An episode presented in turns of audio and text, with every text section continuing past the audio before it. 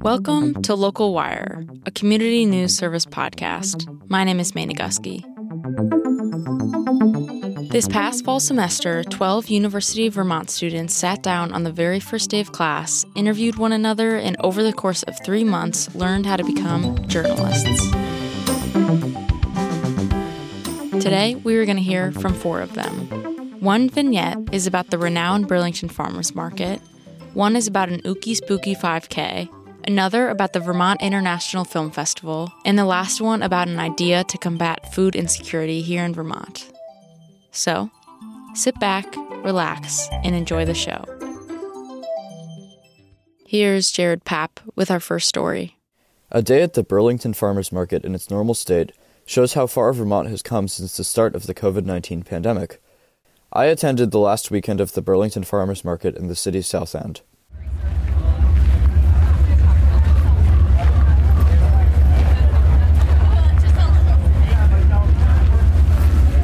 I got there around 10 o'clock, an hour after opening. The crowd was already lively, with about a hundred people milling around.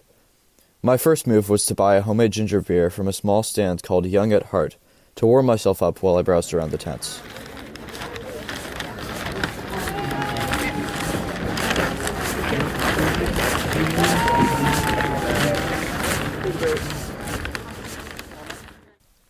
Vermont artisans come here every Saturday during the summer season to sell their work. I hadn't had breakfast yet, so I was drawn to the food. It was a tough choice, but I went for the Green Mountain pot stickers. Jared, how many sets of chopsticks today? Uh, just one, please. Got it, my friend. Thank you. Thank you, sir. You too. Appreciate it. Market director Hannah Stearns says that this year's markets feel different than last year's. Here she is.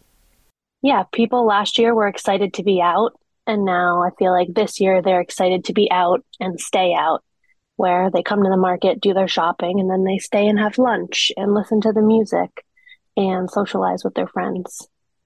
Look to the heavens to find comfort there. I try to fly off on a wing and a prayer. I look to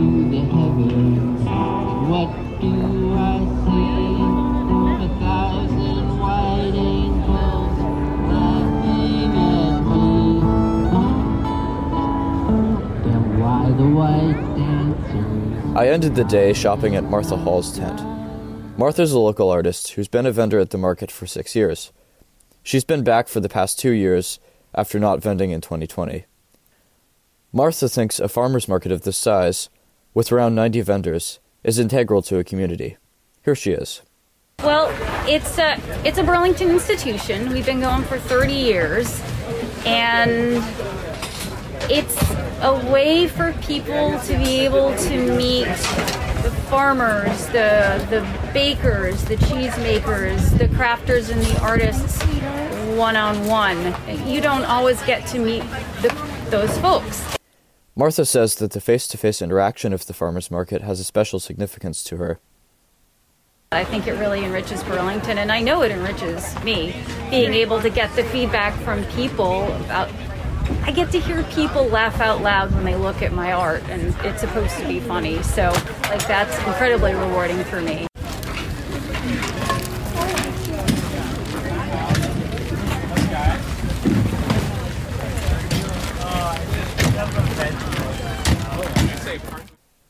The COVID 19 pandemic isn't quite over, but the return of spaces like the Burlington Farmers Market in their truly normal states shows that Vermont seems to have turned a corner.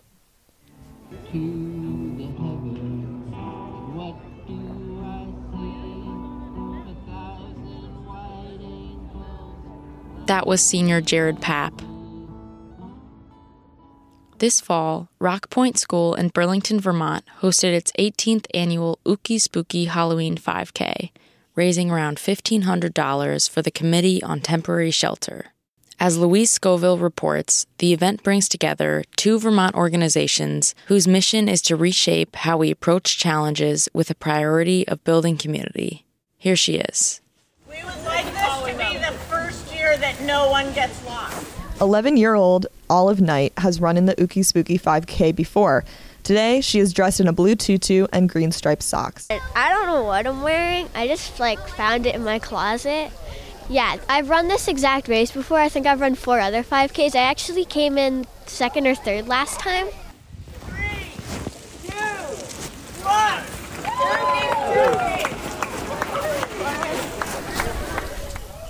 The Ookie Spooky was the brainchild of two dorm staff at Rock Point, Brad Bannon and Emily Hazen. CJ Spirito is the head of the boarding school. The private co ed school serves about 30 students.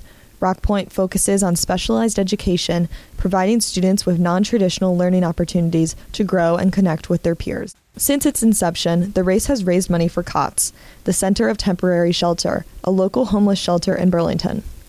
Molly Coffey, the director of marketing at Rock Point, organizes the event it becomes a real community spirit, right? Of, you know, everybody's dressed up, everybody's, you know, having a good time and including friends and family. I think that COTS became an organization that we felt aligned with, uh, for one thing, because we work with teenagers, and for them, the problem of homelessness is something that is very visible and they can feel very connected to trying to work with individuals and or feel like they're helping individuals in our community Rebecca Mott is COTS's marketing director.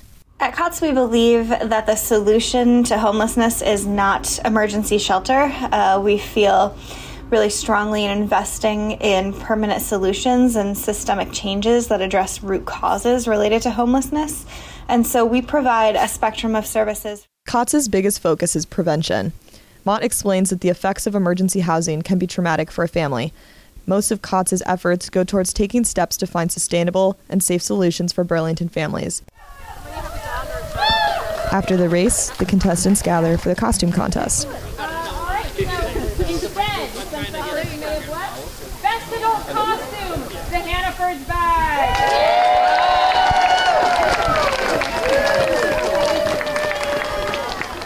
Hi, my name is Susan Held, um, and Today I decided to be a bag of groceries from Hannaford, which is actually one of my part time jobs. So um, I used a box and a whole bunch of paper bags, a lot of hot glue, and mostly empty boxes, but a few of these things still have food in them. So if anybody's hungry, I've got some snacks. Almost no contestants left empty handed from the raffle. Murphy Farron, winner of the under 12 division, brought home a great selection of prizes. Murphy, and how was your race today? Uh, good. Uh, kind of hurtful though. Hurt, yeah. Have you done a lot of running in the past? Uh, kinda. Not not much uh, long distance running though. Is this your first time running this race? Yes. And what prize prizes did you pick out today for your big win? I got um, a uh, chocolate cake and a uh, picture. A Organizers say the 2022 event brought in about $1,500, surpassing their original goal. That was Louise Scoville.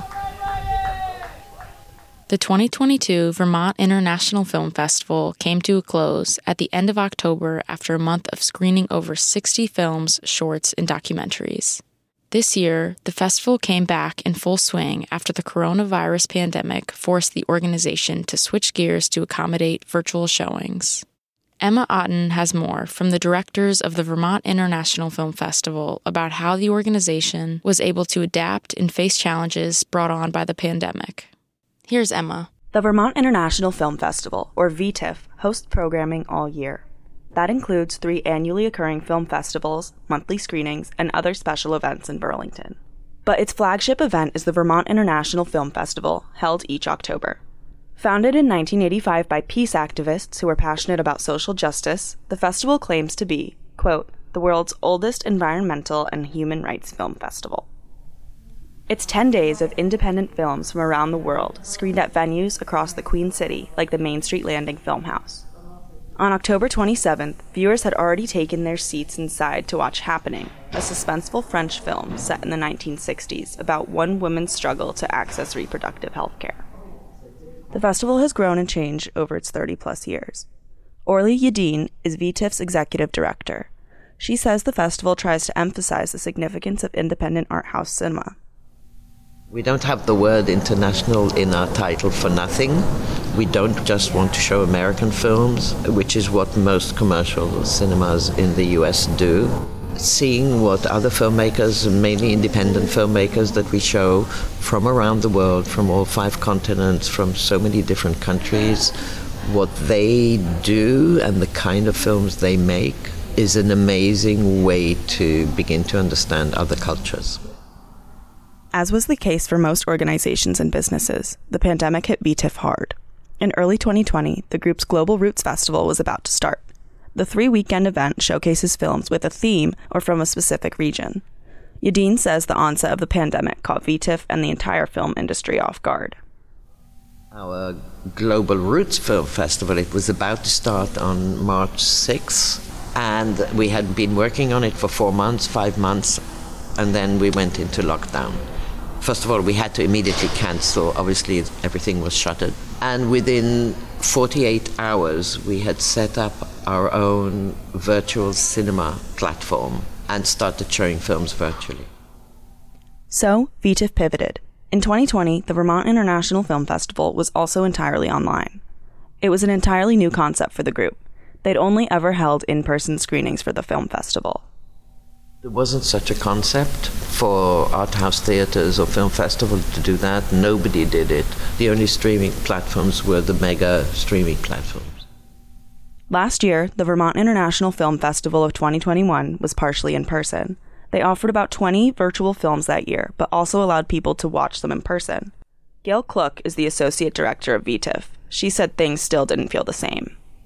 So last year, it was not our usual festival. We were also checking vaccination cards at the doors. Everyone was masked. Uh, receptions were a little more difficult. So far, virtual screenings are here to stay. This year, the Vermont International Film Festival screened 10 films virtually. Yadin, VTIF's executive director, says the organizers were unsure if the festival would ever see the same numbers of attendees that they did before the pandemic. So far, it's looking good. However, at the same time, cinemas generally, whether they're art houses or just regular cinema chains, are saying that definitely numbers are down. Yadin says that VTIF is unsure if they'll continue to offer virtual screenings. Their decision will depend on the popularity of the virtual screenings this year, as well as how much distributors charge the organization to virtually screen each film. That was Emma Otten. 20% of students, staff, and faculty don't have enough to eat. That's according to the Center for Health and Wellbeing at the University of Vermont. One service on campus is trying to help. Emily Samea reports. On a recent sunny Tuesday, two students drop off a big box of donations at the Rally Cats cupboard. The food pantry, which is about the size of a classroom, is located inside the Davis Center, the hub of student life at the University of Vermont. Inside, there are stacks of non perishable canned and boxed foods along shelves. There are also fridges full of produce and dairy products. The pantry was started in February 2020, right before the pandemic started. It is open Tuesday and Thursday afternoons. It's staffed by volunteers, most of them are students of the university. Breaking down the shame associated with using the food pantry has been a big part of what Rally Cats has prioritized. Mallory McGalliard is Rally Cat Cupboards' graduate student representative. Or they're too prideful for themselves that they don't want to, you know, take part in that.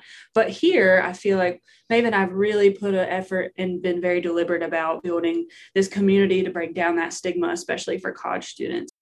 Anyone can stop by, regardless of their own economic status. And organizers say the need is growing. There has been over a 57% increase in visitors since the start of the fall 2022 semester, and that number keeps rising. In October, more than 1,000 visitors stopped by. One reason? Inflation. And basically, like what the issue has come to is they're so expensive. Inflation is so high on them that, like, even as a like nonprofit donation based um like organization, we're not getting the same type of donors be willing to like just give away eggs. That's Maeve Forbes, the undergrad leader of Rally Cats Cupboard and a senior at UVM. And inflation is hitting Rally Cats too. Foods such as eggs and juice have increased in price so much that donors are no longer willing to give away some of the same products that they used to. So it's hard to find anything that's worth the price for the amount. She says members of Rally Cats Cupboard have been working hard at trying to spread the word about their operations, as well as try to help college students learn how to cook meals from their dorm and share creative ways that they can deal with food insecurity away from home. Right down the street from UVM, Food Not Cops offers students and Burlington community members free shared lunch every day. They center their mission around people and human connection. When the pandemic hit, the group, which was in touch with much of Burlington's unhoused population, restructured in order to fill a need. Sam Bliss is their volunteer and food rescue manager. The governor's orders were like everyone has to be at home. They were kind of like, oh, all these people who don't have homes, what are you doing? What do you need?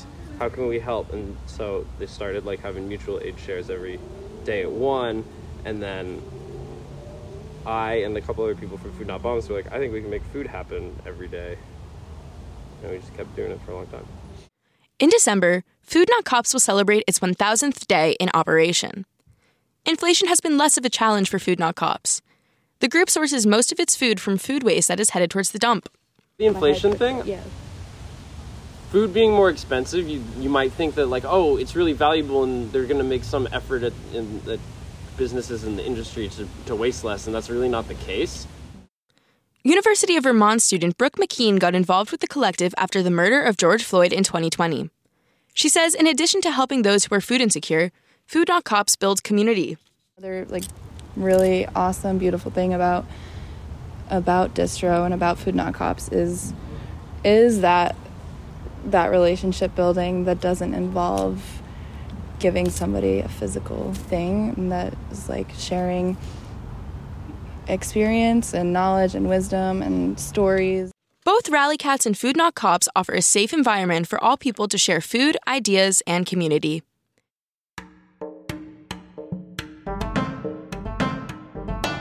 This has been a special episode from Local Wire. This episode was produced by Brittany Patterson and hosted by me, May Nagusky. The reporters you heard today include Jared Papp, Louise Scoville, Emma Otten, and Emily Samea. Music by Blue Dot Sessions. Thank you so much for listening. If you want to hear more Vermont news, check out our website at communitynews.net.